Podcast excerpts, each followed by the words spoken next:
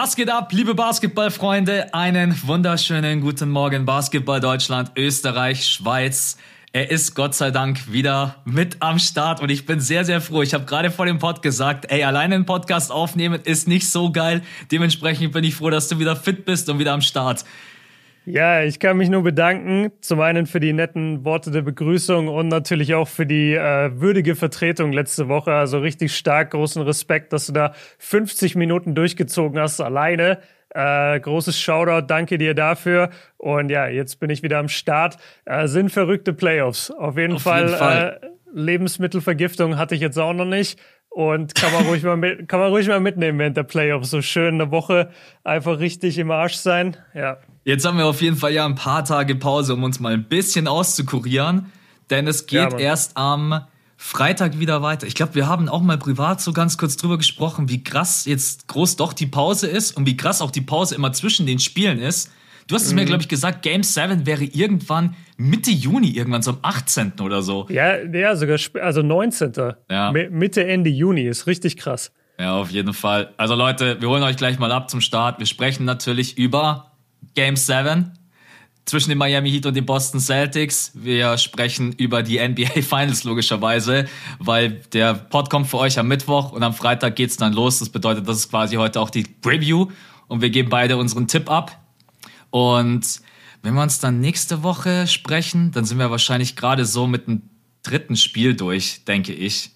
Ich bin ja. mir nicht ganz sicher. Also Game, Game 2 ist auf jeden Fall von Sonntag auf Montag. Mhm. Und das dritte Spiel weiß ich nicht. Das könnte Dienstag auf Mittwoch sein. Also vielleicht ja. haben wir da noch erst zwei Spiele. Aber das, das sehen wir dann. Auf jeden Fall für euch ändert sich nichts. Äh, Upload-Termine bleiben ganz normal gleich. Immer mittwochs um 5 Uhr morgens sind wir live. Und äh, einen Tag vorher quasi direkt live aus der Aufnahme könnt ihr es schon hören bei Patreon. Genau. Da so ist der aus. Link immer in der Podcast-Beschreibung. So, dann würde ich sagen, starten wir direkt rein mit Game 7. Wir beide haben noch überhaupt yes, nicht drüber gesprochen. Äh, also erstmal eine absolut verrückte Serie. In, in, ja, den, in, der wir, so in der wir so viele Blowouts bekommen haben oder auch so viele Blowout-ähnliche Führungen hatten. Ne? Im dritten Spiel äh, wird es ja dann auch nochmal eng. Da war Jimmy Butler dann in der zweiten äh, Halbzeit raus und Marcus Smart ist dann irgendwie nochmal zurückgekehrt. Aber das war irgendwie so das einzige Spiel, was am Ende noch knapp war. Ansonsten gab es immer wirklich eine große Führung. Und jetzt haben wir beide, Gott sei Dank, oder wir alle ein würdiges Game 7 bekommen. Denn das war jetzt das dritte Mal in den Playoffs. Und Mavs Suns war ein Blowout. Bucks Celtics war auch irgendwo ein Blowout. Und das war eigentlich, auch wenn das, glaube ich, jetzt nicht der schönste Basketball war, von der Intensität her war das eigentlich alles, was man sich von dem Game 7 wünschen kann, oder? Und es war auch fast ein Blowout. Also zumindest, mhm. wenn du die meiste Zeit des Spiels verfolgt hast, dann waren die Celtics eigentlich in Kontrolle. Ja. Und es war dann wirklich geschuldet einem Run der Heat, der so ein bisschen aus dem Nichts kam, der angeführt wurde von einem Max Drews Putback-Dunk und, äh, und einem Max Drews äh, Dreier ins Gesicht von Al Horford im Seitwärtsfallen. Ja. Also das waren natürlich auch verrückte Buckets, die die Heat da gemacht haben und die kamen nicht von Jimmy, sondern von den anderen Jungs. Und plötzlich hatten wir ein komplett offenes Basketballspiel. Ja, aber ich muss ehrlicherweise gestehen, die meiste Zeit hat sich das für mich wie ein kontrollierter Celtics-Sieg angefühlt angefühlt. Und dann gegen Ende des Spiels haben es die Celtics halt fast hergegeben, beziehungsweise die Heat haben sich das so ein bisschen geklaut fast, den Sieg. Und ja. also wir können direkt mal mit dem, mit dem größten Wurf reingehen. Der Jimmy Butler Dreier. Es oh, da geht er direkt Sekunden. mit dem Biggest Topic, geht er rein, Ja, ey. natürlich, du musst die Leute abholen. Noch 20 Sekunden auf der Uhr. Äh, Miami holt den Rebound oder hat gerade den Steal geholt, das weiß ich nicht mehr genau. Ich glaube, ein Steal gegen Marcus Smart. Und dann gehen sie, dann gehen sie nach vorne. Jimmy Butler dribbelt nach vorne und nimmt halt direkt den Transition Dreier. Also wirklich ja. aus vollem Lauf, so wie man es eigentlich von Steph Curry und von Clay Thompson kennt. Äh, fand ich auch witzig. Jemand hat geschrieben, Jimmy Butler äh, hat seine ganze Karriere gewartet, einen Pull-up Dreier in Transition zu nehmen und nimmt ihn dann in Game 7, weil das ist ja so überhaupt nicht sein Wurf. Ähm, ich habe viele Meinungen gehört. Ich wüsste jetzt gerne erstmal nur deine Einschätzung, als du den Wurf gesehen hast. Was warst du von der Crowd, die gesagt hat, boah, ich habe den drin gesehen? Oder warst du von der Crowd, die gesagt hat, nee, das ist ja Jimmy, der trifft doch keinen Dreier? Ja, ich war mir ziemlich sicher, dass er zu kurz kommt. Also vor allem. Krass. Okay, ganz kurz, ich auch. Ja. Und ich wundere mich aber, dass so viele Leute im Internet geschrieben haben, als der Wurf in der Luft war, war ich mir sicher, er geht rein. Vor allem viele Celtics-Fans.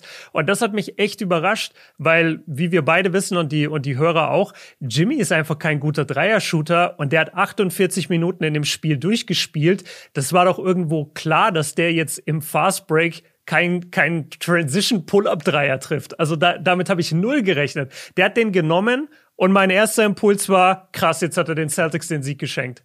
Ja, so, so ein bisschen auf jeden Fall. Also ich war mir ziemlich sicher, dass der höchstwahrscheinlich zu kurz kommt, weil Jimmy hat ja wirklich äh, durchgespielt und die Beine sind schwer. Und dann, ich glaube, du hast es, glaube ich, in deinem Video ganz gut gesagt, dein Wurf wird dann einfach immer kürzer und kürzer. Mhm. Und dann hast du auch noch Al Horford vor dir, also ja, ich bin auch, ich bin auch der Meinung, dass äh, ja, ich habe irgendwie das Gefühl gehabt, dass der auf jeden Fall nicht reingeht. Also von der ganzen ja. Bewegung her auch und dann wirklich, das war ja auch keiner, das war kein Dreier, wo Jimmy erstmal seine Füße setzt, wo er dann wirklich Zeit das stimmt, hat. seine Füße waren nicht richtig gesetzt, das kommt noch dazu. Genau, und also wenn ich von Jimmy Butler einen Dreier möchte für einen entscheidenden Moment, dann eigentlich schon so, dass er gut steht, seine Füße sauber stehen und nicht im Vorwärtsfallen. Du hast es gesagt, es war wirklich ein klassischer Transition-Dreier, wie man ihn wirklich bloß von einem Dreier-Shooting-Spezialisten eigentlich erwartet. Aber Jimmy in dem Moment hat sich eigentlich wahrscheinlich gedacht, ey Leute, ich kann nicht mehr, entweder der geht jetzt rein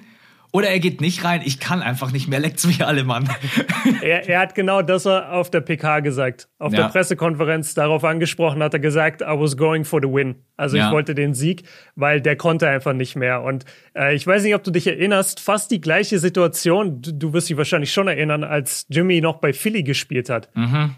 Ne, das ja. Game 7 mit dem Kawhi Game Winner. Da ist ja die Aktion davor genau gleich. Da, hat, da holt sich auch Jimmy den Ball, nimmt ja. dann aber nicht den Dreier, sondern geht zum Korb und macht einen sehr schweren Contested Layup. Ja. Und ähm, jetzt hatte man eigentlich vielleicht auch so ein bisschen gedacht, er macht es wieder, aber dann wäre halt ausgeglichen. Die Celtics hätten den letzten Wurf gehabt. Das wäre natürlich auch knallhart für ihn gewesen. Weißt du, was ich mir auch im Nachhinein dann noch gedacht habe? Selbst wenn dieser Wurf reingeht, dann führen die mit einem Punkt und die Celtics haben immer noch 16 Sekunden auf der Shot Clock. Mhm. Es gibt also ich habe gestern wirklich sehr viel diskutiert, aber ich habe es auch irgendwie genossen, da die unterschiedlichen Sichtweisen von jedem irgendwie aufzunehmen und darüber nachzudenken. Für mich gibt es so irgendwie strategisch die richtige Entscheidung und die wäre eigentlich gewesen, dass Jimmy Butler nochmal alles rausholt und Al Horford im Drive attackiert. Jimmy hat in dieser mhm. Serie fast 70 Prozent am Korb abgeschlossen. Ich glaube irgendwas mit 69,2 Prozent. Und wenn ich einfach nur die Wahl hätte, geht mein Wurf mit 70 Prozent rein oder nehme ich den 30%-Wurf, dann entscheide ich mich doch logischerweise eigentlich immer für den 70%-Wurf. Und Al Horford war ja sogar noch in der Rückwärtsbewegung. Die Celtics waren noch überhaupt nicht sortiert. Jalen Brown und Jason Tatum haben die Shooter zugemacht. Die Zone war offen. Strategisch, da bleibe ich auch dabei, da kann mich niemand irgendwie davon abbringen. Jimmy Butler hätte Al Horford attackieren müssen. Ja, es ist schwer zu sagen, weil natürlich hast du recht von der von der Wahrscheinlichkeit des Wurfes. Also ja. die, die Wahrscheinlichkeit, dass der Drive reingeht, der Layup ist natürlich höher. Auf der anderen Seite, durch den Dreier hast du halt den Erfolg. Du bist einen Punkt vor. Und das Krasse ist, und das, das ist so ein bisschen mein Argument dagegen, dass die Celtics dann trotzdem hätten gewinnen können. Die Celtics haben ja die letzten vier Minuten des Spiels kein einziges Field Goal mehr getroffen. Ja. Die haben ja nur noch über Freiwürfe, wenn überhaupt, gescored. Ich glaube, nur die Marcus Smart Freiwürfe ganz am Ende waren überhaupt die Punkte, die sie gemacht haben. Und deswegen glaube ich, dass bei den Celtics gar nicht wirklich was gefallen wäre. Also hätte er es geschafft, da mit einem Punkt in Führung zu gehen und vor allem überleg dir dann mal die Celtics dann bist du da Jason Tatum oder Jalen Brown oder am Ende wahrscheinlich Marcus Smart, der den Wurf auf der Hand hat. Ähm, und dann stehst du da in einem Game 7 on the road und es sind noch fünf Sekunden auf der Uhr. Du bist hinten mit einem Punkt. Ja. Also mehr, mehr Druck geht ja gar nicht im Leben. Ich weiß nicht, ob das, ob das zum Celtics Erfolg geführt hätte. Ich weiß auch nicht. Im Endeffekt ist es auch Spekulation. Ich glaube, am Ende war das von Jimmy Butler dann einfach auch irgendwie vielleicht eine emotionale, rationale Entscheidung in dem Moment zu sagen, wir sind einfach alle kaputt. Ey, keiner hat mehr Beine. Ich nehme jetzt mhm. einfach diesen Wurf und entweder er geht rein. Jimmy war auch nach dem Spiel überhaupt nicht irgendwie angefressen, hat ja auch Tatum am Arm, ja. man hat ihn gesehen. Ey, ich bin einfach nur froh, dass es vorbei ist, Leute. Ich kann einfach nicht mehr, gib mir die Eistonne. Das, ich, Ich mache ihm da keinen großen Vorwurf. Ähm, ich glaube nur, dass wenn es vielleicht nicht Jimmy gewesen wäre, sondern anderer Spieler, wird, hätte es einen größeren Aufschrei gegeben als bei Jimmy Butler jetzt. Es ist gut, dass er ihn, der den Wurf genommen hat. Ja, weil Jimmy gerade Narrenfreiheit hat. Mhm. Also nach dem Game 6 und auch vollkommen zu Recht genießt er die gerade. Nach Game 6, wo er 47 Punkte macht, ich glaube auch fast durchspielt und das on the road gegen ein Celtics-Team, das in Führung ist. Also wie viel gehört da bitte dazu? Und wir wissen ja auch, dass er eine Verletzung zumindest irgendwie noch verschleppt gerade. Also der hat ja einfach diese Freiheit gehabt und Kyle Lowry saß auch neben ihm auf der PK und äh, Kyle Lowry hat auch einfach nur so genickt, so ja, natürlich kann er den Wurf nehmen, das ist sein seine Entscheidung. Übrigens, äh, absolut neuer Hassspieler Kyle Lowry. Ich kann dem nicht mehr zugucken beim, bei diesem Sport, wirklich. Ich will ein, ich, ich, ich gucke keine Heat mehr, solange der das spielt. Ich kann das nicht. Da bist du nicht der Einzige. Also Kyle Lowry hat es in den Playoffs echt geschafft, äh, sehr viele Leute gegen sich aufzubringen. Ein unglaublich nerviger Spieler und ah. Ey, der, der, der täuscht den sein Spiel ist gar nicht Basketball, den sein Spiel ist in jedem Angriff und in jeder Defense Possession, wie kann ich den Schiedsrichter täuschen? Ja. Wie kann ich jetzt irgendwem ein Foul anhängen? Der dribbelt in Leute rein, lässt sich auf den Boden fallen. Der, der nimmt Charges an, das sind nicht mal ansatzweise Charges, also Offensivfouls und tut einfach so, als wären es welche gewesen und denkt sich, wenn ich mich nur oft genug fallen lasse, ja, dann wird's schon irgendwann gepfiffen.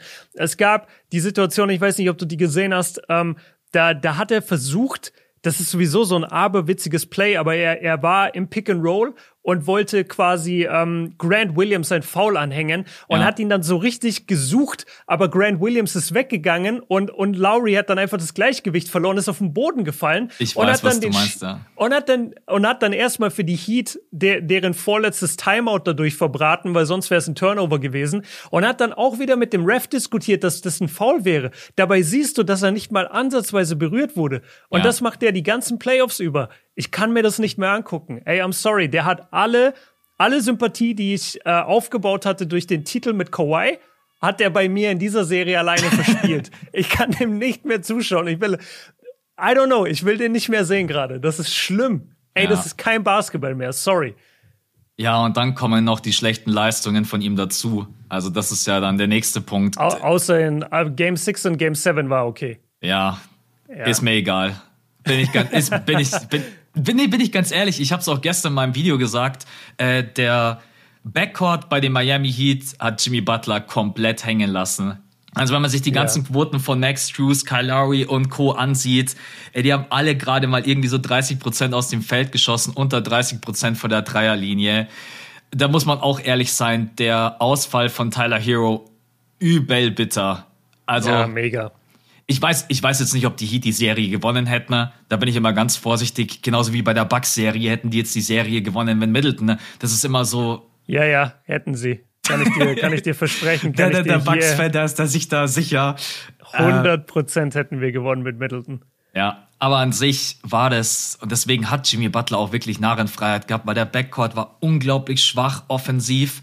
Dann Bam Adebayo ist wie eine Achterbahnfahrt. In einem Spiel nimmt er 20 Würfe, im nächsten vier. Dann macht er mal sechs Punkte, dann macht er 30 Punkte. Ich weiß gerade nicht, wo ich Bam einstufen soll. Auf jeden Fall, ich bin von ihm enttäuscht. Ich habe mir viel bessere Playoffs erhofft.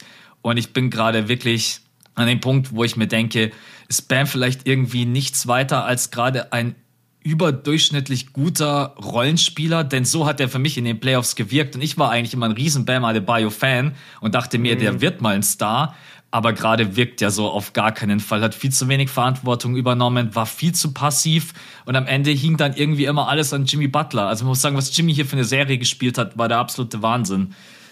Ja, zu Bam, ich glaube, der war einfach rausgenommen aus der Serie von Horford. Also du hast es gesehen, immer wenn er gegen Horford spielen musste, der, der hat vor dem rumgedribbelt, der hatte keine Ahnung, was er machen soll, der hat oft gar nicht zum Korb geguckt, der hatte, der hat, der hat keine offensiven Moves in dem mhm. Sinne. Ja. Und ähm, spielt maximal dann halt oft seine Größe aus unterm Korb, aber er ist auch nicht wirklich der Größte. Also er kann das jetzt gegen einen Horford, der eine, der eine ordentliche Größe von 2,8, 2,10 Meter zehn hat, kann er das auch einfach nicht machen. Mhm. Und dann ja, passiert ist, dass er die ganze Serie über eigentlich recht schwach ist und jetzt in Game 7 dann aber plötzlich 25 Punkte macht. Also da bin ich bei dir. Das ist eine Achterbahnfahrt mit ihm. Und ich würde ihn genauso wie du einfach als äh, sehr guten, sehr guten Rollenspieler einstufen, der primär auf dem Feld ist für die Defense. Dafür ja. brauchst du ihn und die, und die liefert er auch immer so, da kann man auch nichts dagegen sagen, die ist da. Aber für die Offensive kannst du dich nicht auf ihn verlassen. Und durch den Ausfall von Tyler Hero dann bei Miami war ja irgendwo auch klar, dass Miami einfach keine Punkte mehr bekommt. Weil wo sollen die Punkte denn herkommen? Lowry war ein Totalausfall, die meisten Spiele. Struce war nicht da, die meisten Spiele. Ähm, dann musst du dich auf Oladipo verlassen, der eigentlich. Er hat sogar noch ganz gut gespielt, Oladipo, ja. Genau, aber du, du kannst dich halt halt Oladipo ist halt High Volume, Low Efficiency. Ja. Also der, der nimmt viele Würfe, trifft aber nicht unbedingt viele. 30,6 hat er aus dem Feld getroffen und 27,6 von der Dreierlinie, Oladipo. Über die Serie? Ja, über die Serie, ja. Yikes.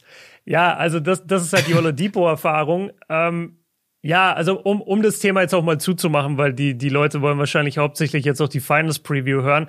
Ich sag dir, die Heat haben sich besser verkauft, als ich dachte, lag aber vor allem an Jimmy. Also hätte hm. Jimmy nicht zwei, dreimal eine übermenschliche Leistung gezeigt, dann wären die Heat viel schneller weg gewesen. Und man muss sagen, dass die Celtics schon Glück hatten, diese Serie überstanden zu haben. Einmal mit dem mit der Tyler Hero Komponente, weil ich ja. glaube, dann wäre es echt noch mal eine andere Serie geworden. Und der zweite Faktor ist einfach dieser Dreier von Jimmy. Also ich sag dir ehrlich, wenn der Dreier von Jimmy rein wäre, ich glaube, Miami hätte die Serie gewonnen. Ja, hätte passieren können, weil dann ist der Druck natürlich so groß, wie er nur sein kann. Game 7, Elimination Game, du bist mit einem Punkt hinten, wie du es gesagt hast, und dann weiß ich nicht, wer dann am Ende den Wurf nimmt. Wahrscheinlich Jason Tatum, wenn es gut läuft. Am Ende kriegt ihn aber Marcus Smart. das wollte ich gerade sagen, weil die, weil die Heat, das ist auch so ein Thema von den Celtics und da bin ich total gespannt, um jetzt schon mal so ein bisschen in Richtung Finals zu gucken. Die Heat haben Tatum das ganze vierte Viertel lang eliminiert, indem sie ihn einfach gedoppelt haben. Ja. Und das waren, das waren nicht mal harte Doppels. Das, das waren auch keine unschlagbaren Gegner. Aber das war einfach, äh, er geht ins Pick and Roll und versucht irgendwen zu jagen, keine Ahnung, wen, wen auch immer, versucht äh, Max Struess zu jagen. Und dann kommt Gabe Vincent dazu oder Oladipo. Das ja. sind jetzt auch nicht die Verteidiger vom Herrn oder zumindest nicht so, dass Tatum da nicht dagegen scoren könnte. Und der, der war raus. Der, der hat den Ball weggepasst, so ein bisschen James Harden mäßig. Der hat den Ball weggepasst und war nicht mehr Teil des Plays. Mhm. Und wenn der nicht lernt, Offball zu spielen, also das aus dem Doppelteam rauszupassen und dann trotzdem weiterhin effizient zu sein für seine Mannschaft, dann hast du das Allheilmittel jetzt schon gegen ihn gefunden und dann werden die in den Finals relativ schnell untergehen, weil wenn Tatum nicht scored, wer scored denn dann? Ja. Ja, hast du absolut recht. Ich könnte jetzt da voll drauf reingehen, aber wenn ich jetzt das mache, dann sind wir direkt in der Serie drinnen. Deswegen, ja. ich will noch ganz kurz, äh, dass wir vielleicht noch den, wer war denn für dich der Spieler der Conference Finals? Weil ich kann für mich sagen, obwohl sie verloren haben, es war für mich Jimmy Butler. Ich will ihm einfach mhm. diesen Respekt geben. Ich weiß, am Ende hat dann auch Jason Tatum die Larry Birds Eastern Conference Finals MVP-Trophäe bekommen. Yes! Wirklich zu lang der Name. Und ey. auf der anderen Seite Stephen Curry, die Magic Johnson Western Conference die, Finals. Die Irvin Magic Johnson. Ja, ja, na, genau, ey. Das muss ja alles dazu sagen. Ja. Ja, ich, hab, ich fand's auch gut, dass du bei äh, Shots Fired da deine Meinung behalten hast, äh, weil wir haben ja auch schon äh, miteinander drüber gesprochen, haben beide gesagt, äh, braucht man ja. jetzt nicht unbedingt. Braucht und, man nicht. Ähm, genau deswegen, ich weiß nicht, wer es bei dir ist. Jimmy Butler gebe ich auf jeden Fall seine äh, seine Lorbeeren, äh, 25,6 Punkte, hatte ein paar unglaubliche Spiele mit dabei und wahrscheinlich auch noch angeschlagen.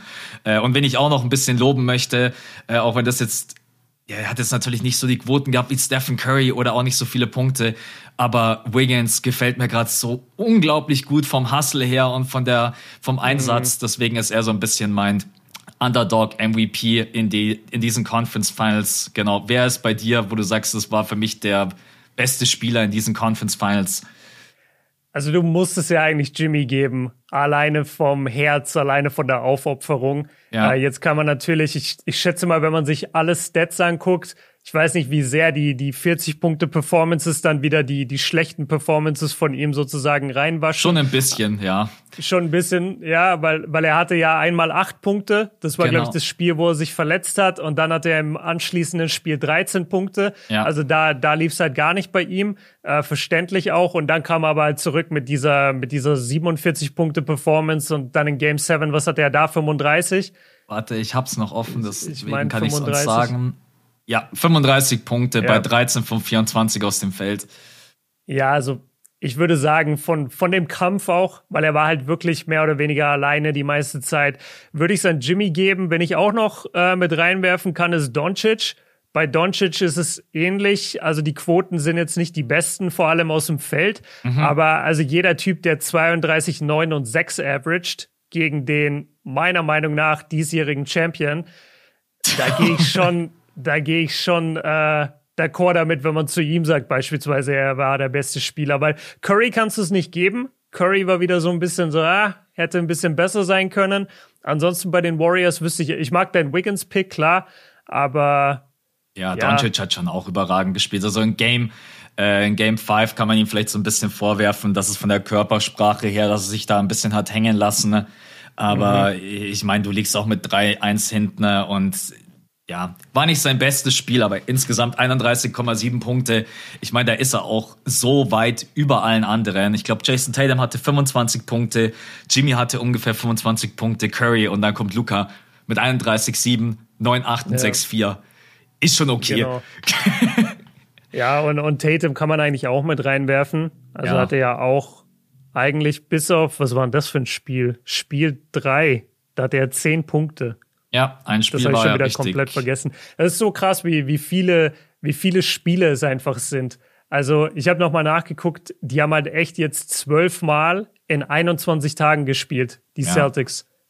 Das ja. ist abartig. Und das wird auch ein Riesenfaktor sein. Ich weiß, dass manche diesen Punkt Erholung kleinreden wollen.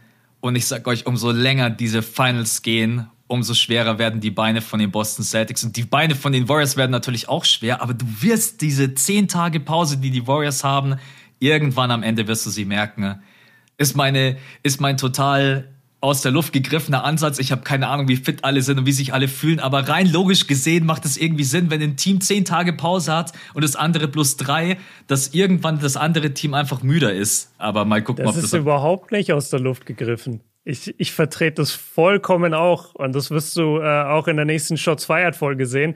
Ich, ich reite voll auf den Punkt auch rum, weil ich felsenfest davon überzeugt bin. Ja. Nee, wirklich, weil wenn du jetzt gerade die Finals Matchups dir anguckst, die Celtics sind diejenigen, die dauernd Verletzungen haben. Mhm, die Celtics stehen ständig, stehen ständig äh, nicht vollständig auf dem Feld und die Warriors sind nur gesund. Bei den Warriors hast du niemand mit einer Verletzung, die sind alle gesund und äh, die Celtics haben zwei Game 7 Serien ja. gespielt gegen zwei mega unangenehme Teams, die Bucks und die Heat, ja. als ob die Celtics nicht gerade körperlich am Ende sind, während die, während die Warriors sich denken, was ist eigentlich Competition? Die haben gerade, die haben gerade die Conference Finals gewonnen, die Warriors mit einer Layup-Line. Die konnten machen, was sie wollen. Es gab keine Big Men in dieser Serie. Die konnten einfach zum Korb gehen, wann sie wollten. Und auf der anderen Seite, die Celtics mussten sich jede Nacht prügeln gegen Jimmy Butler und die Heat. Und ja. davor mussten sie sich äh, sieben Spiele lang von Janis umrennen lassen. Ja. Komm, ich hole uns alle noch mal ganz kurz ab. Der Weg in die NBA Finals von beiden Teams. Die Warriors in der ersten Runde gegen die Nuggets 4-1. In der zweiten Runde gegen die Grizzlies 4-2 und gegen die Mavs 4-1. Und jetzt kommt der andere Weg. Da muss man sagen, die erste Runde war natürlich für die Celtics äh, ziemlich optimal. 4-0 gegen die Nets. Äh, ja. Sicherlich ja, Musst du aber mal. auch erstmal schlagen und, ja, und sweepen ist auch schwer und KD und Kyrie zu halten, vier Spiele ist schon schwierig. Auf jeden Fall. Aber ich glaube, da wurden sie tatsächlich körperlich wahrscheinlich am wenigsten gefordert und beansprucht. Das war wahrscheinlich mhm. eher so ein mentales Ding, auch zwei solche Superstars dann wirklich in vier zu besiegen. Und dann ja. kommt die Serie gegen Milwaukee 4-3 und dann die gegen die Heat 4-3. Und das sind halt auch zwei Defense-Lineups, wo du sagst, das hatten die Warriors auf der anderen Seite halt noch nicht. Und da bin ich auch super gespannt, wie reagieren die Warriors, wenn sie das erste Mal auf so eine knallharte, vor allem Switching-Defense treffen. Mhm. Und das wird, glaube ich, auch. Ein, es gibt so viele Faktoren. Ich weiß gar nicht, wo wir anfangen sollen. Äh, wollen wir die Teams einzeln durchgehen? Wollen wir Faktoren einzeln durchgehen? Was ist dir am liebsten? Ne? Boah, für du, wie du möchtest. Dann würde ich sagen, wir sprechen vielleicht erstmal über das Lazarett von beiden Teams. Du hast es gerade eben angesprochen. Bei den Warriors, Gary Payton, fragwürdig, kann aber eventuell zurückkommen. Iguodala, weiß ich immer gar nicht, warum der aufgeführt wird. Ich glaube, Iggy, würde Iggy spielen, wenn der. Iggy das ist, ist so wie Udonis Haslam bei den Heat. Genau, ich wollte auch gerade sagen. Also, das ist wahrscheinlich dann eher so bis. Wer allerdings echt nicht zu unterschätzen ist, ist Otto Porter Jr. Da hat Steve ja. Kerr gesagt, der, die haben zwar alle drei mit trainiert, aber die haben jetzt kein Scrimmage mitmachen können. Also, das bedeutet für Game One eventuell noch fragwürdig. Und auf der anderen Seite Smart angeschlagen, Tatum mit der Schulter angeschlagen äh, Robert Williams äh, auch schon wieder rumgehumpelt im, äh, ja. in Game 7. Also da gibt es auf jeden Fall mehrere Faktoren. Ich glaube, die haben jetzt erstmal drei Tage ordentlich was zu tun, die Physiotherapeuten, ne? dass die überhaupt. die machen, die machen gerade Überstunden im Teamflugzeug. Genau, die machen, glaube ich, gerade wirklich äh, Überstunden. Ne? Wollen wir vielleicht einfach erstmal über die, über die Offense sprechen von beiden Teams? Denn da geht es natürlich auch immer so ein bisschen über die Diskussion. Äh, wer wird Finals MVP? Und meistens ist es natürlich ein offensiv geprägter Award und deswegen äh, Stephen Curry, Jason Tatum, Clay Thompson, auf der anderen Seite Jalen Brown, Marcus Smart, der ich finde, ich hat eigentlich auch eine ganz so gute Serie gespielt. Jordan Poole auch bei den Warriors. Was glaubt, wer ist für dich so ein bisschen dein Pick für den Finals MVP? Ja, also ich, ich finde es cool, dass du das so ein bisschen spannungstechnisch aufgebaut hast, als gäbe es so richtig viele Kandidaten. Aber also ich gehe 100% mit Steph. Okay. Und, und wenn, sollten die Celtics gewinnen, dann muss es Tatum sein. Also die, die Celtics bräuchten von Tatum eine Superstar-Leistung über die ganze Serie. So ja. wie er es gemacht hat gegen die Bucks, als er da in Game 6 war es, glaube ich, 44 Punkte gemacht hat. Solche Performances brauchen die von Tatum. Und auf der anderen Seite, die Warriors brauchen natürlich einen sehr guten Steph. Ich glaube, er ist sich sehr darüber bewusst, dass in seiner Karriere-Legacy bisher der Finals-MVP fehlt und dass ihm auch nachgesagt wird, dass er in den Finals eher gerne mal untertaucht und nicht die besten Leistungen zeigt. Und ich glaube, das möchte er jetzt gerne gerade rücken. Und er würde damit halt ultimativ beweisen, guck mal, ich habe ich hab ohne Kevin Durant gewonnen, dann habe ich mit Kevin Durant gewonnen und jetzt gewinne ich wieder ohne Kevin Durant. Also er würde da schon eine, eine Menge beweisen, meiner Meinung nach. Und deswegen glaube ich, dass er extra motiviert ist. Und die Warriors Offense ist ja auch erstmal darauf ausgelegt, Klar, dass irgendwie jeder scored und, und es ist eine Motion Offense, es ist dauernd Bewegung, aber der, der größte Scorer in diesem offensiven System bleibt ja trotzdem Curry und deswegen gehe ich auch mit Curry für den Finals MVP. Ich bin gerade froh, dass du das Thema nochmal aufmachst, weil letzte Woche hatte ich dich ja leider nicht mit dabei und da yeah. war ein Punkt, eine Frage aus der Community, ja, wenn die Warriors den Titel gewinnen und Curry wird Finals MVP, mhm. ist er dann Top 10 of all time? Ah ja, ich habe das gesehen bei dir in der Insta-Story und du, du meintest, der hat dann einen Case oder so, ne? Du hast gesagt, der kommt dann rein? Nee, nee, ich habe nee? gesagt, das reicht immer noch nicht für mich. Er okay. ist dann wirklich schon so an Position 11, 12. Also er mhm. ist wirklich kurz davor reinzukommen. Aber ich weiß nicht, ob dann noch ein MVP fehlt oder noch ein Titel und ein Finals MVP. Ich kann es gar nicht für mich so wirklich festmachen, was ihm dann am Ende fehlt. Aber mir reicht es einfach dann noch nicht zu sagen, ich will einen von den anderen zehn rausnehmen für ihn. Das ist eben das Thema. Also wenn du ihn in die Top 10 bringst, wer geht dann dafür raus? Dafür müsste er schon deutlich über der Competition sein, finde ich. Und Curry ist ja insofern ein ganz interessanter Case, dass er ja relativ spät in seine Prime gekommen ist, beziehungsweise die Zeit vor seiner Prime relativ unspektakulär lief. Mhm. Also der ist jetzt nicht LeBron James, der mit 18 in die NBA kommt und vom ersten Tag an 20 averaged, ja. sondern Curry hat ja ein paar Jahre gebraucht und hatte dann ja auch immer diese Probleme mit dem Knöchel, äh, weswegen er nicht so viel spielen konnte. Und ich glaube, ihm fehlt auch also von den Titeln her funktioniert es langsam. Er hat drei Titel, hat jetzt dann nach diesem Jahr vielleicht vier, hat dann Finals MVP. So von dem Aspekt her kannst du ihn da ruhig mit, mit reinwerfen. Wo es aber ein bisschen tricky wird, ist dann so All-NBA Selections, All-NBA First Team, äh, All-NBA Defense hat er natürlich gar nicht. Und ähm, auf, auf sowas kommt es dann natürlich auch an, weil wenn du da jemand drin hast, ähm, sagen wir jetzt einfach, ich, ich das ist jetzt nicht aus dem Kopf die Stats, aber sagen wir einfach ungefähr, Oscar Robertson. Mhm. Oscar Robertson ist da drin. Oscar Robertson hat weniger Ringe als Curry jetzt schon. Ja. Du kannst aber trotzdem Oscar da nicht rausnehmen, weil Oscar war ein Allround, All-Around guter Point Guard und der Typ war, glaube ich, jedes Jahr All-NBA First. Ja. So, und dann kannst du nicht sagen, ja, aber Curry hat vier, fünf Jahre gut gespielt, deswegen muss er da jetzt rein. Also das, das müsste man dann echt gucken, wen man dafür rauskickt. Ähm, und ich glaube auch nicht, dass es jetzt reicht mit dem Titel, aber er kommt natürlich der Legacy näher. Er kommt natürlich der Top Ten Liste näher. Und das interessante Argument finde ich eher, ist er damit höher als KD? Weißt du, wessen Legacy oder wer ist Alltime krasser? Ist es Curry oder KD? Das finde ich ist ein ganz spannendes Thema dann ich hätte da jetzt so total die klare Antwort für mich, aber die Frage ist natürlich, ob da auch ganz viel, wen mag ich lieber mitschwingt. Und für mich also ganz klar Kevin Durant bei dir. ja, genau, richtig. nee, ich, also wenn er jetzt dieses Jahr den Titel gewinnt und er würde Finals MVP werden und der beste Shooter aller Zeiten, ne? Was ich übrigens auch einen ziemlich guten Punkt finde, kann jetzt wieder sagen, wenn ich jetzt mit Shots feiert gegen dich argumentieren würde, dann würde ich diesen mhm. Punkt auf jeden Fall ziemlich lange reiten, diese Welle mit der beste Shooter aller Zeiten. Willst du mir erzählen, dass der nicht in die Top 10 of all time reingehört? Ich glaube, das ist. Ist ein guter Punkt, ja, ist ein guter Case natürlich. Ja, aber. Auf der anderen Seite, ja, je nachdem, wie man jetzt als besten Rebounder all time sieht. Also manche sehen Rodman, andere sagen aber natürlich, nee, das ist Blasphemie, es ist Moses Malone oder es ist Bill Russell oder es ist Will Chamberlain. Und Bill und Will sind halt Top 10. Moses Malone wird immer gesagt, der ist der vergessene Zehnte, so keiner hat ihn drin, aber eigentlich gehört er rein.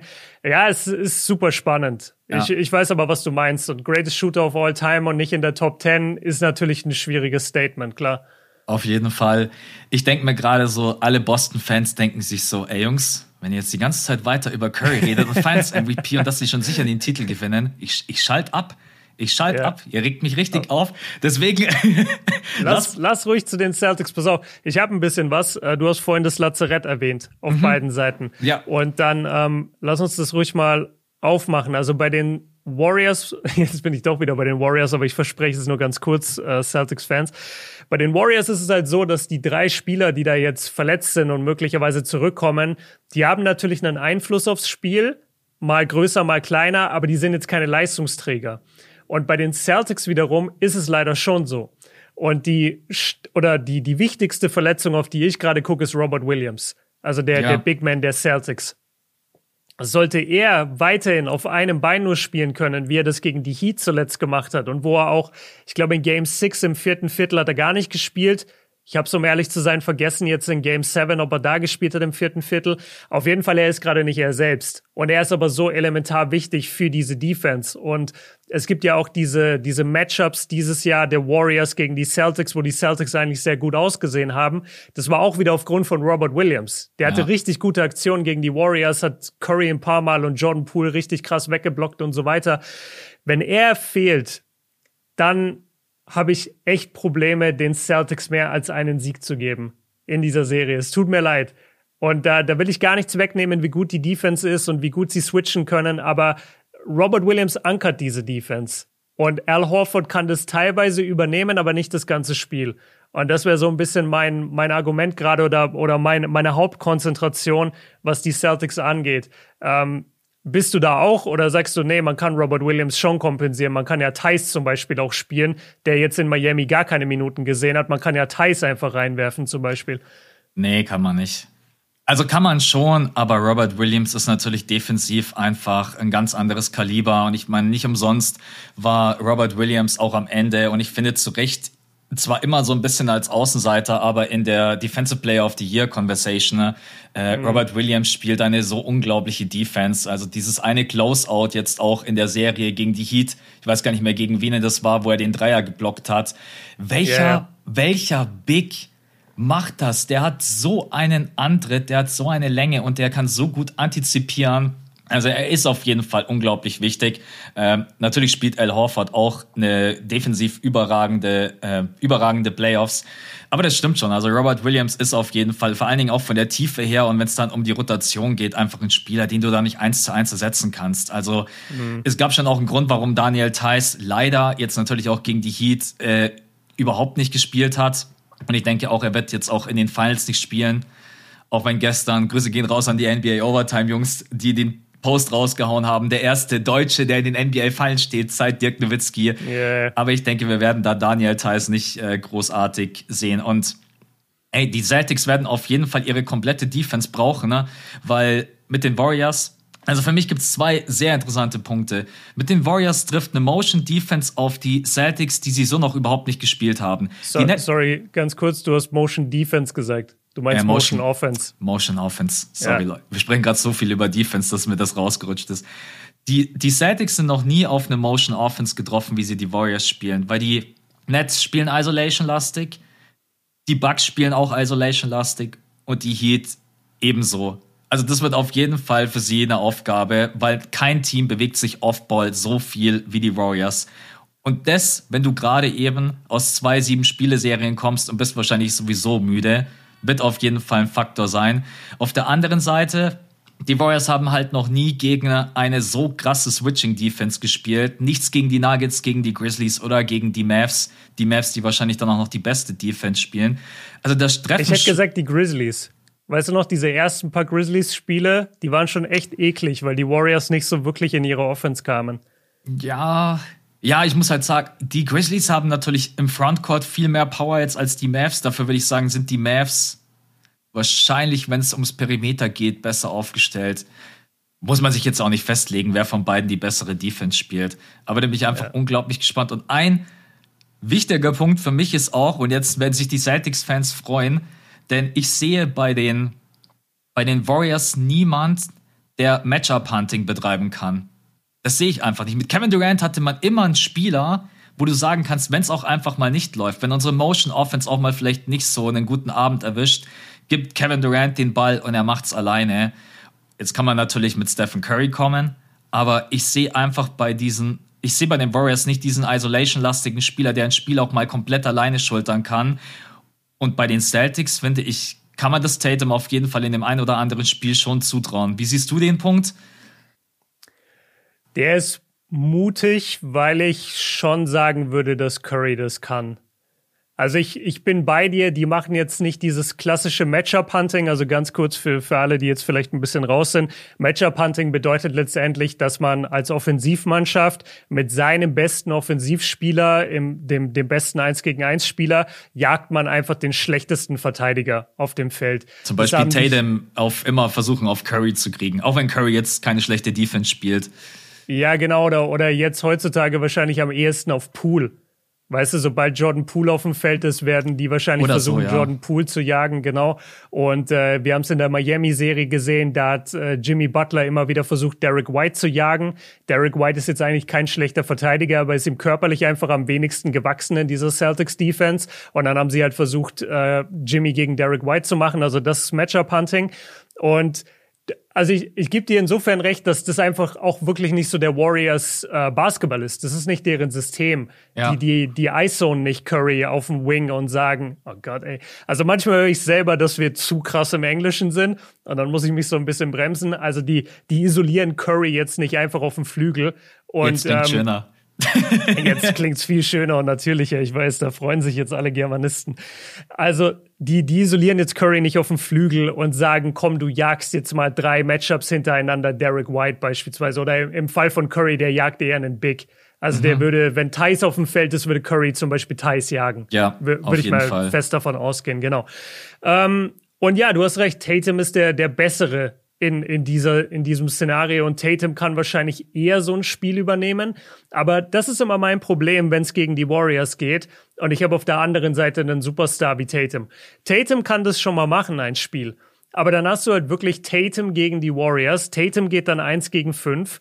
Und auf der anderen Seite hast du vielleicht einen Curry, der ein bisschen mehr übernimmt. Aber du hast trotzdem immer diese Motion in, ja. am Laufen. Du hast immer diese Bewegung und dann geht der Ball trotzdem mal raus auf einen, auf einen Clay Thompson und der macht den Dreier und dann ist es so demoralisierend, wenn du es geschafft hast, dein Curry aufzuhalten und dann trifft aber Clay Thompson und dann fällt dir ein, ah, warte, da steht dir der zweitbeste Shooter aller Zeiten. Mhm. Da habe ich ein bisschen Sorge davor. Äh, kannst du noch mal deinen, deinen ersten Punkt nennen? Dass weißt die, du den noch? Ich, ja, der erste Punkt war, dass die Celtics noch nie auf so eine Motion Offense getroffen sind. Genau, ähm, dazu wollte ich sagen, und das wird jetzt auch die Celtics-Fans freuen, die Celtics sind das deutlich physischere Team. Und Auf ich bin gespannt, Fall. ich bin gespannt, wie die Warriors damit umgehen, beziehungsweise ob die Celtics hier wirklich ihre Härte ausspielen, weil die haben jetzt sich gebattelt gegen die Bucks, die haben sich gebattelt gegen die Heat, die sind wirklich ganz anderen körperlichen Basketball gewöhnt. Was ich jetzt machen würde, wenn ich die Celtics wäre, weil sie ja auch größer und stärker sind eigentlich als die meisten Warriors, ich würde richtigen Bullyball spielen. Mhm. Also ich würde auch in der Defense, ich würde gleich von Game One an reingehen und ein bisschen nicht übertrieben harte Defense spielen, also jetzt keine Dylan Brooks gegen Gary Payton beim Layup, äh, den Kopf abschlagen Defense, aber ich würde Defense spielen, die ein bisschen härter ist als die Norm und einfach gucken, ob ich damit durchkomme bei den Schiedsrichtern. Ja. Und ich damit finde, das die, kann damit, sorry, damit die Warriors äh, so ein bisschen einfach rausnehmen aus ihrem Spiel, weil die Warriors mögen das nicht, wenn man sie zu hart anpackt.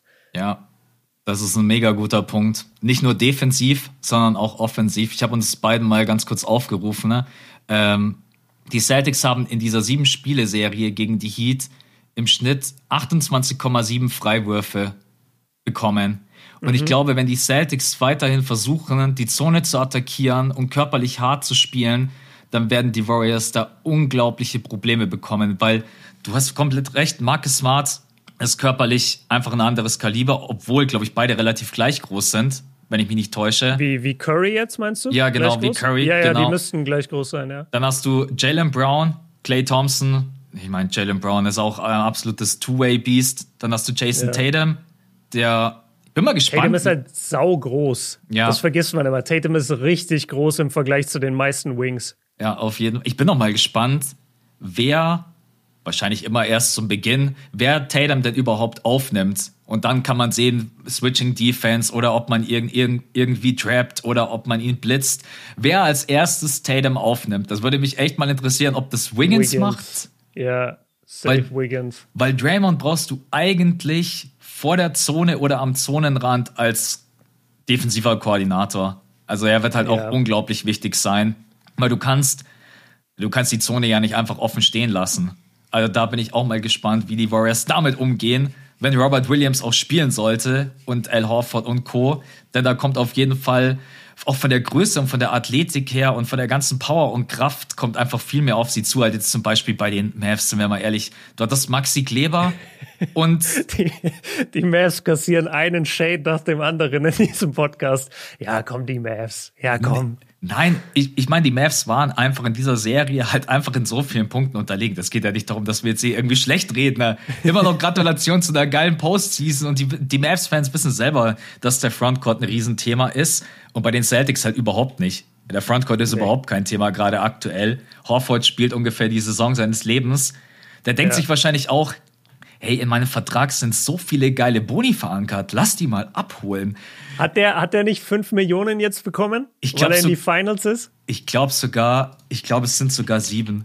Warte, sieben? Warte ich meine, ich habe fünf gelesen. Warte, die Open Court Jungs haben es gestern rausgeballert. Durch das Erreichen seiner ersten NBA Finals hat Al Horford 5 Millionen zusätzlich verdient. Du hast recht. Und sollten ja. sie gewinnen, kriegt er noch mal 7 Millionen obendrauf.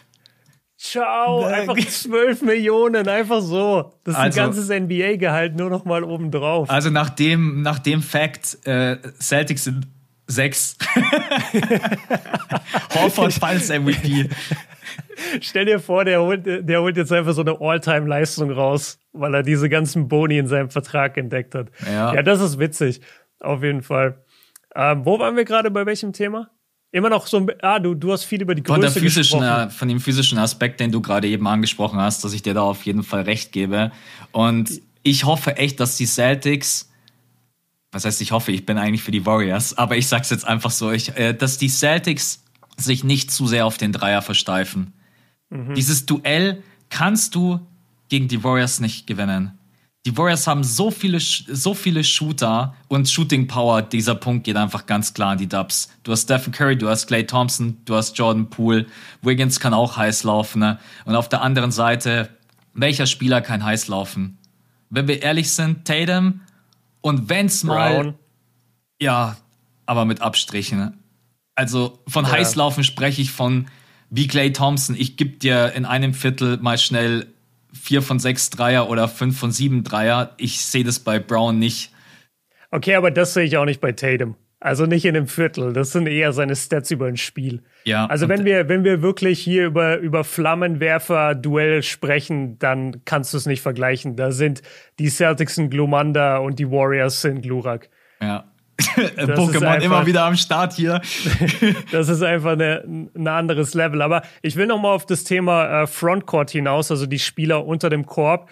Da bin ich echt gespannt, wie die Warriors das spielen wollen. Mhm. Denn die Celtics sind so groß. Also egal, ob der Horford, die, die müssen ja, schau mal, dafür, zum Beispiel dafür muss, muss Robert Williams nicht mal wirklich 100% gesund sein. Solange da Robert Williams steht und Al Horford und die beide aggressiv zum Brett gehen, offensiv und defensiv, ja. da, holen die, da holen die Warriors keine Rebounds. Weil Dray Draymond boxt die beiden nicht aus in jedem Spiel. Du kannst Kevon Looney nicht das ganze Spiel über auf dem Feld haben. Der wird nicht so eine gute Serie haben wie gegen Dallas, als er machen konnte, was er wollte, sondern der wird von den Celtics meiner Meinung nach höchstwahrscheinlich vom Feld gespielt. Das heißt, du hast die meiste Zeit bei den Celtics eigentlich diesen größten Vorteil. Und wenn sie schlau sind, und da bin ich wieder bei diesem Physis-Thema, dann nutzen sie das auch unterm Korb aus. Und dann crashen sie einfach die Boards. Und wie du schon gesagt hast, du gewinnst das Dreier-Duell nicht gegen die Warriors. Aber mhm. was du natürlich machen kannst, ist, du kannst das Rebound-Duell gewinnen. Du kannst das Points in the Paint, also Punkte in der Zone-Duell gewinnen. Du kannst die Fast-Break-Punkte gewinnen. Du kannst die Freiwürfe gewinnen. Also es gibt schon viele Aspekte auf dem Feld, den auch die Celtics äh, gewinnen und dominieren können sein. Aber ich bleibe deswegen im Konjunktiv, weil ich glaube, dass die Celtics das nur in einem Vakuum könnten. Ich glaube nicht, dass die Celtics das nach den harten Conference Finals und insgesamt Eastern Playoffs, die sie bisher gespielt haben, glaube ich nicht, dass sie das energietechnisch noch drauf haben, das jetzt über sieben Spiele gegen die Warriors zu machen. Ich könnte mir auch echt gut vorstellen, dass Kevon Looney weniger Minuten sieht in dieser Serie, weil gegen mhm. die Mavs hat das halt unglaublich gut funktioniert. Äh, die Warriors haben halt durch ihre Motion Offense auch sehr, sehr oft einfach die Zone attackiert. Und dann stand da halt oft auch Maxi Kleber alleine, der dann helfen musste. Und Kevon Looney hat quasi seinen Allerwertesten einfach am Zonenrand geparkt und hat gewartet, bis er den Ball kriegt. Und das sehe ich nicht, dass es gegen Al Horford und gegen Robert Williams und Co., dass es einfach so leicht und easy funktioniert. Also da könnte ich mir ehrlich gesagt sogar vorstellen, dass Steve Kerr in dem einen oder anderen Moment sagt, wir gehen komplett klein dass er sagt, ich spiele mit mhm. den beiden Splash Brothers, ich spiele mit äh, Jordan Poole, Wiggins auf der 4 und Draymond auf der 5. Ich bin mir ziemlich ja. sicher, dass wir das das ein oder andere Mal sehen werden, ne? weil größentechnisch oder Aber dann werden sie halt komplett gekillt, ne? Dann ist halt echt, du, du, du, du tauschst dann quasi Schnelligkeit und Beweglichkeit, tauschst du dann gegen Rebounds. Mhm. Weil du wirst keinen Rebound abgreifen mit dem Lineup. Ja. Auf der anderen Seite können dich die beiden Bigs äh, in der, also bei den Celtics können natürlich dieses Lineup, was du gerade beschrieben hast, auch nicht verteidigen. Ja. Ja, es hat beides seine Vor- und Nachteile. Das muss natürlich dann mhm. auch Steve Kerr und ich bin mir auch ziemlich sicher, das wird auch ein Coaching-Duell werden. Ne? Auch ja. das wird äh, ja. äh, sehr, sehr interessant. Udoka, erstmal auch da Gratulation als Rookie-Head Coach mal direkt in die Finals. Und ich glaube, mhm. es gibt, ich glaube, ich habe gestern irgendwie so ein Stat gelesen, Rookie-Head Coaches, die direkt in die NBA Finals gingen, Steve Kerr, Tyron Lue und Co. Die haben Nick schon. Nurse. Ja, genau, haben direkt den Titel gewonnen. Alle Boston ah. Celtics-Fans direkt wieder reingeholt ins Boot. Na, ich finde schon, dass wir, dass wir jetzt fair waren. Und es gibt ja, es gibt ja wirklich eine Menge Punkte, die für die Celtics sprechen. Ähm, aber wir sind halt beide der Überzeugung, dass diese, dass dieser, ähm, dass diese Ermüdungserscheinungen schon größer sind, als man denkt. Auf der anderen Seite vielleicht kann man die Ermüdung auch so ein bisschen rauslassen, weil wir haben ein junges Team, aber was du halt nicht rauslassen kannst, sind Verletzungen. Mhm. Und wenn ich mir die Warriors angucke, dann sind die Warriors gesund. Und ja. wenn ich mir die Celtics angucke, dann habe ich zwei, drei wirklich große Leistungsträger, die angeschlagen sind, die schon Spiele verpasst haben auch. Ähm, du verpasst ja auch nicht ein Playoff-Spiel einfach mal so. Auch nicht im Conference-Finale. Und Robert Williams hat Spiele verpasst. Smart hat ein, zwei Spiele nicht gemacht. Wobei ich nicht mehr genau weiß, war das bei Smart Covid bedingt? Hatte der Covid? Hatte nicht irgendeiner Covid bei den, bei den Celtics? Ah, neulich? nein, äh, Horford hatte. Horford äh, hatte. Genau, Covid ja. und den. Das war, in welcher Serie war das denn? Ich glaube, das war gegen die Bucks. Da haben nämlich Smart und Horford haben beide das erste Spiel verpasst. Smart verletzungsbedingt und Horford nein, nein, nein, das war gegen die Heat. Das war gegen die Heat. Die saßen, ich, ich erinnere mich an Marcus Smarts Outfit. Der sah aus wie so ein Rapper aus Miami, nämlich. Echt? War also, das gegen die Heat? Ja, der, ja, der sah aus wie Jack Harlow. Ey, wir haben am Sonntag drüber gesprochen. Die Playoffs, die fühlen sich an, als wenn die immer ein Jahr gehen würden. Ne? Gefühlt so von der, von der Länge her. Das ist, als müsste ich mich gerade erinnern, was war noch mal im Christmas Game. Ja, es ist echt so. Ja, es ist äh, ein Punkt, den ich mir auch noch aufgeschrieben habe und den will ich unbedingt noch mit reinbringen. Die Tiefe.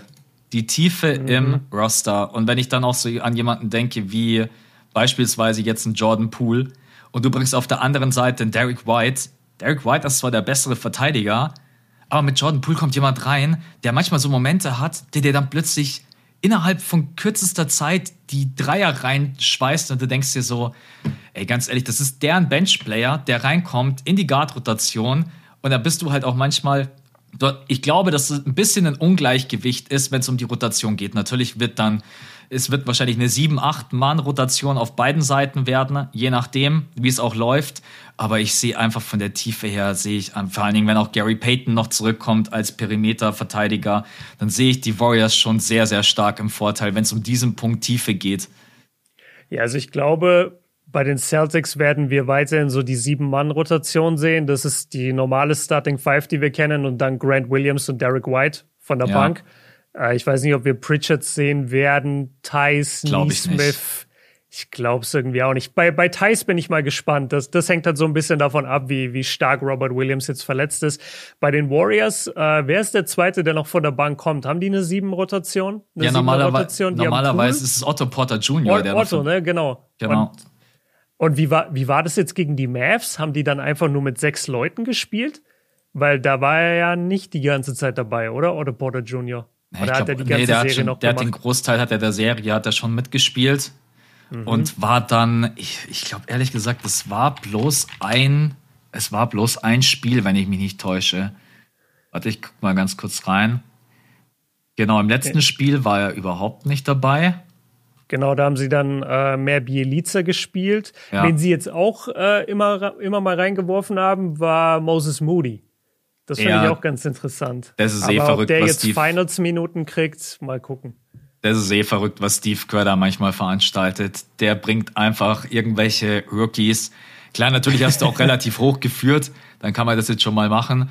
Und es gab ja auch diesen Genau, es gab diese eine krasse Führung, da war Steve Kerr so angefressen, dass er einfach Anfang viertes Viertel hat er alle seine Starter runtergenommen. Mhm. Ich glaube, das war das Game 4 und hat gesagt, ja. ihr habt so scheiße gespielt, ihr spielt keine Sekunde mehr. Dann schmeißt er alle Rookies rein und Co.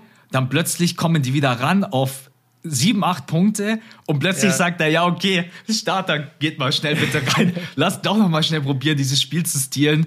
Ähm, ja, aber ansonsten, warte, ich gucke jetzt gerade nochmal, ob ich das irgendwie finde, in welchem Spiel Otto Porter dann. Also ich habe gerade Spiel 3 gesehen, da hat er sechs Minuten gespielt. War das das Game vielleicht? Hat er sich da vielleicht verletzt? Ja, das kann, das kann auf jeden Fall sein. Warte, ich habe jetzt gerade das vierte Spiel offen. Dann kann ich nochmal ganz kurz reingucken. Ich glaube, das hat er nämlich noch gespielt. Nee? Nee. Nee, genau. Da, genau, ja. dann hat er sich in Spiel 3 verletzt. Ja. Okay, und in den Games zuvor hatte er, da hat er gespielt 23 Minuten in Game 2.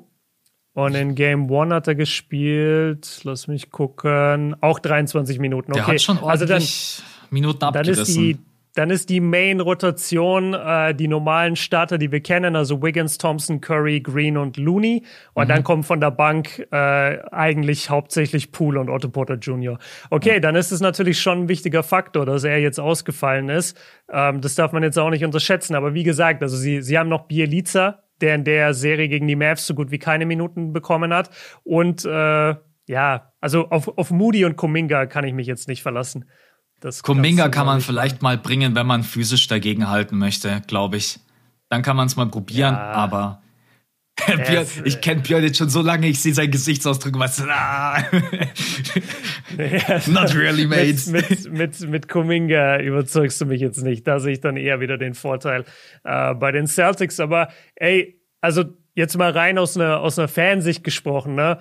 Ich bin so froh, dass wir dieses Finals-Matchup haben. Ja. Weil wir haben es jetzt die ganze Zeit analytisch analysiert, aber also wie geil ist es zum einen von diesem Aufeinandertreffen der Stars, dann hast du irgendwie die alte Generation gegen eine neue Generation. So die, die, die Warriors, die ihre Dynastie nur noch festigen müssen, die, die Celtics, die eine neue Dynastie gerade aufbauen möchten. Ähm, du hast eine Motion Offense gegen eine Switchable Defense. Und, ja. und beide sind die Besten in ihrem Feld, beide haben das perfekte Personal dafür. Also es ist eigentlich von dem Basketball-Unterhaltungswert, ist es fast mit das Geilste, was du bekommen konntest in dieser Saison. Absolut. Und dann hast du auch noch zwei Jubiläumsteams, das habe ich gestern auch noch gelesen, also zwei, die wirklich mhm. 75 Jahre auch mit dabei sind. Wird auf jeden Fall. Ich freue mich auch für die Boston Celtics seit gefühlt, ich, ich weiß gerade nicht mehr wie viele Jahre, seit wie vielen Jahren sind sie wieder dabei? 14? Ähm, also in den Finals seit zwölf, weil mhm. sie haben ja 2010 gewonnen, gegen äh, verloren. Gegen wen nochmal? Ach ja, gegen Kobe und die Lakers. Nein, Spaß. aber da, ja, das, das habe ich damals sehr gefeiert. In Game 7 haben sie da verloren.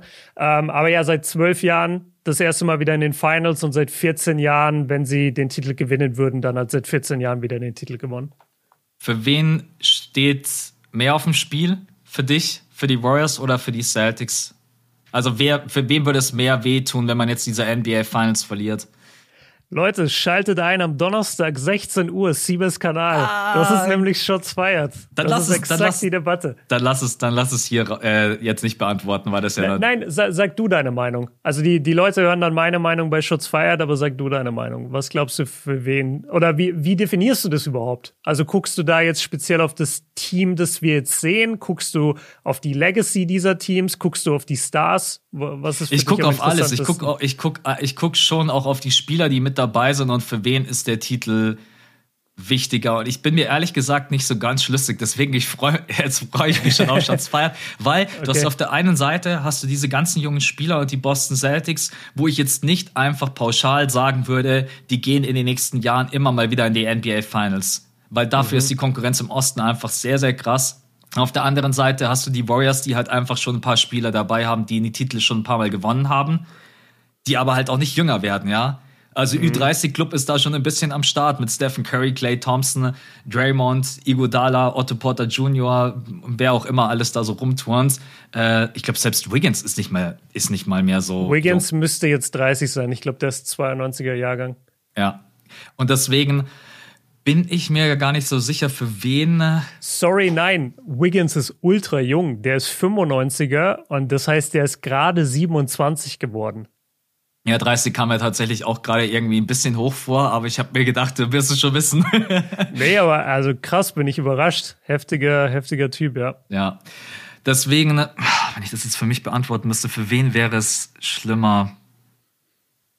Ich glaube, ich glaube, dass die Warriors auch im nächsten Jahr wieder die Chance hätten, in die NBA Finals zu gehen. Die Konkurrenz wird zwar auf jeden Fall viel, viel härter, mit den Clippers und Kawhi Leonard, der zurückkommt, mit den Denver Nuggets, die mit Jamal Murray und Otto, äh, Otto Porter Jr., sage ich schon, Michael Porter Jr., äh, Warum heißt hier eigentlich auch jeder irgendwie Porter Jr., was weiß ich? Äh, ich ja. glaube, die Konkurrenz wird da schon größer. Kevin Porter Jr. in Houston gibt's auch noch. Ja, das stimmt, ey. Ähm, und auf der anderen Seite, die Boston Celtics sind natürlich auch von der, die Konkurrenz ist gigantisch im Osten. Ne? Wahrscheinlich hält es sich sogar irgendwie die Waage. Das, äh, ich denke, dass die Boston Celtics ja noch ein paar Jahre vor der Brust haben und alle sind noch relativ jung, besonders die mhm. beiden Jays. Deswegen würde ich fast sagen, dass es für die Legacy auch von Stephen Curry und Co. wahrscheinlich wichtiger ist, diesen Titel, äh, diesen Titel jetzt einzutüten. Deswegen würde ich sagen, dass es für die Warriors wichtiger ist. Okay, ja, wie gesagt. Sag gar nicht deine Leute, Donnerstag Shots feiert, Siebes Kanal. Yes, Was genau. gibt's bei dir? Bei mir gibt es die, die, die Debatte Celtics Warriors. Okay. Ja. ja, also knallhart vorgegebene Rollenverteilungen. Der eine nur für das Team, der andere nur für das Team. Habe ich gerade geschnitten, ist ungefähr 26 Minuten lang und ja, könnte, könnte eine ganz geile Folge sein. Und wie sich das auch, äh, wie das genau passt, gell? die Finals gehen am Freitag los und am Donnerstag kommt ja immer Shots feiert. Also Ey, da kam uns die NBA ein bisschen entgegen. Das da, stimmt. Wir haben nochmal mit denen telefoniert, so, hey, könnt ihr die Finals nicht auf Freitag legen, weil wir am Donnerstag immer Shots feiert. Und dann meinte Adam Silver so, ja, okay, dann verschieben wir halt einen Tag. Ja. Jetzt kommen wir beide trotzdem nicht drum herum, im Podcast unseren Tipp rauszuballern. Wer gewinnt und in wie viel und abschließend dann nochmal der Finals MVP vom formal halber. Mhm. So, und du darfst anfangen. Was ist dein Tipp? Boah. Ich, ich bleibe dabei, dass ich zwei Tipps habe. Und mein harter Tipp ist 4-1 Warriors. Mhm. Und der schmeckt natürlich den Celtics-Fans gar nicht. Und ich kann das auch verstehen. Und ähm, ich will damit nicht deren Leistung schmälern, aber ich glaube wirklich, dass dieser Verletzungsfaktor größer ist, als gerade jeder zugeben möchte. Und ich kann mir nicht vorstellen, dass die Celtics jetzt nochmal so eine harte Serie standhalten können. Glaube ich einfach nicht. Aber ich kann mich täuschen. Und dann würde ich äh, gehen mit den Warriors in sieben. Also sollten die Celtics unerwartet doch frischer sein in dieser Serie, dann glaube ich, dass es sechs, sieben Spiele geht und dann gehe ich trotzdem weiterhin mit den Warriors. Aber ähm, dann kann es eben auch anders laufen aus den vielen genannten Gründen, die wir gesagt haben, Rebound-Vorteile, Physis-Vorteile, Tatum und Brown, die abgehen können. Also die Celtics haben schon eine Menge und ja, aber ich bleibe bei den Warriors. Ich sage, die Warriors gewinnen und ich sage, Steph wird Finals MVP. Ich nehme den Pick, da kann mir keiner böse, keiner böse sein, weil ich niemanden irgendwie disrespekte. Äh, ich sag mhm. 4-2 für die Warriors. Äh, vor allem, okay. weil die ersten beiden Spiele sind ja zu Hause, dann zweimal auswärts, dann wieder. Warte zu mal. Zu Hause? Das, shit, das bedeutet ja das Game 6 in Boston. Ja, das ist, ist immer das Problem, ah, bei, wenn man Game 6 pickt. Das ist halt auswärts. Aber man muss auch sagen, es gab in der Heat Celtics Serie, glaube ich, fünf Auswärtssiege. Also ja, muss es nicht ja. unbedingt so ein großer Faktor sein. Also, wo ich glaube, dass es unglaublich schwer wird, wenn die Warriors einfach direkt die ersten beiden Spiele gewinnen. Dann kann man immer sagen, eine Serie beginnt erst auswärts. Ja, laber mich voll, Mann. Wenn du 2-0 liegst, du hast zwei sieben-Spiele-Serien hin, äh, hinter dir und dann kommen die Warriors zweimal zu dir und haben ungefähr ihre ganzen Flammenwerfer dabei.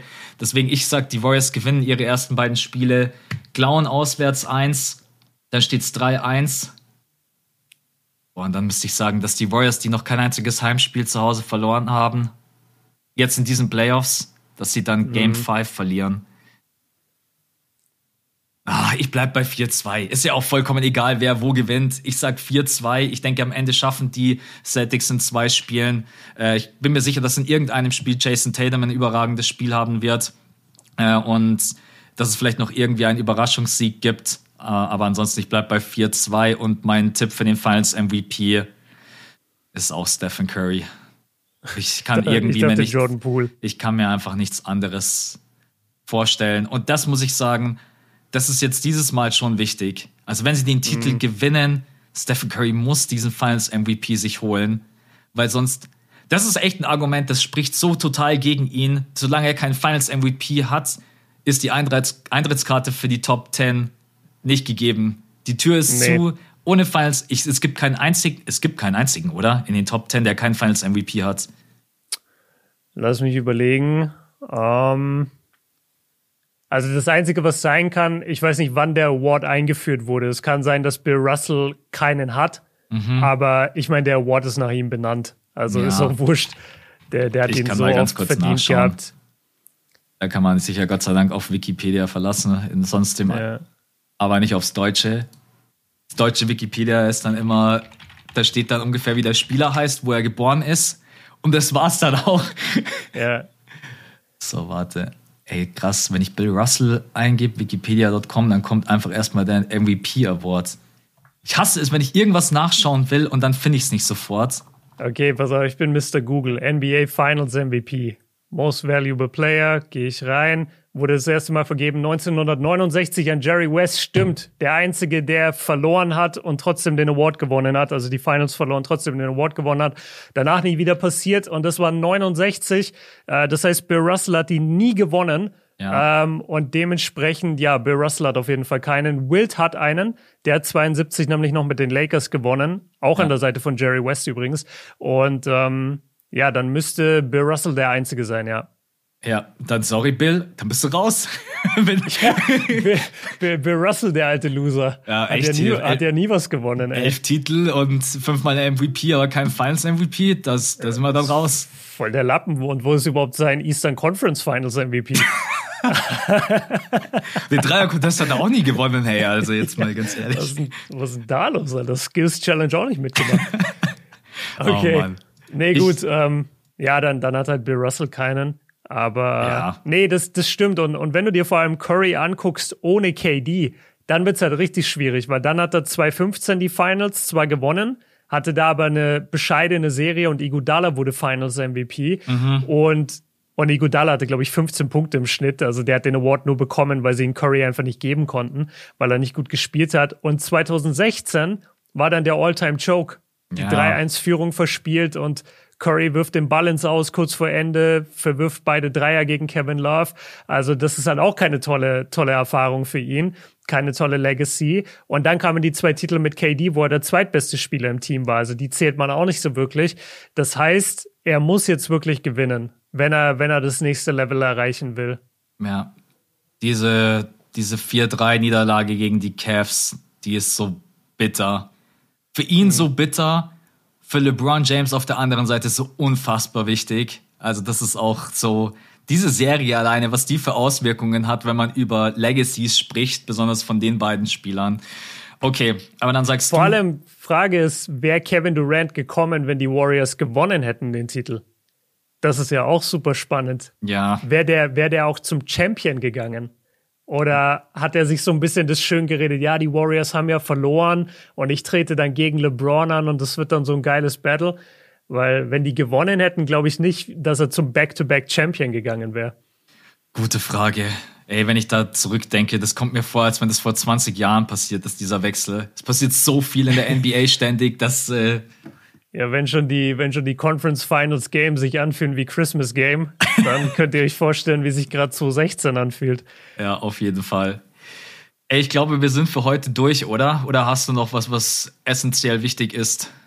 Nee, ich fand es eigentlich echt cool. Äh, wir hatten jetzt nicht so die übergeordnete Struktur für die Analyse, aber ich glaube, wir haben doch das meiste abgehakt. Ähm, ja, und ich hoffe, wir waren auch fair gegenüber beiden Teams. Ja, es gibt unglaublich viele Punkte. Und das Schöne ist ja, und das liebe ich so jetzt vor allem, wenn es immer weniger Serien werden und jetzt haben wir nur noch eine Serie.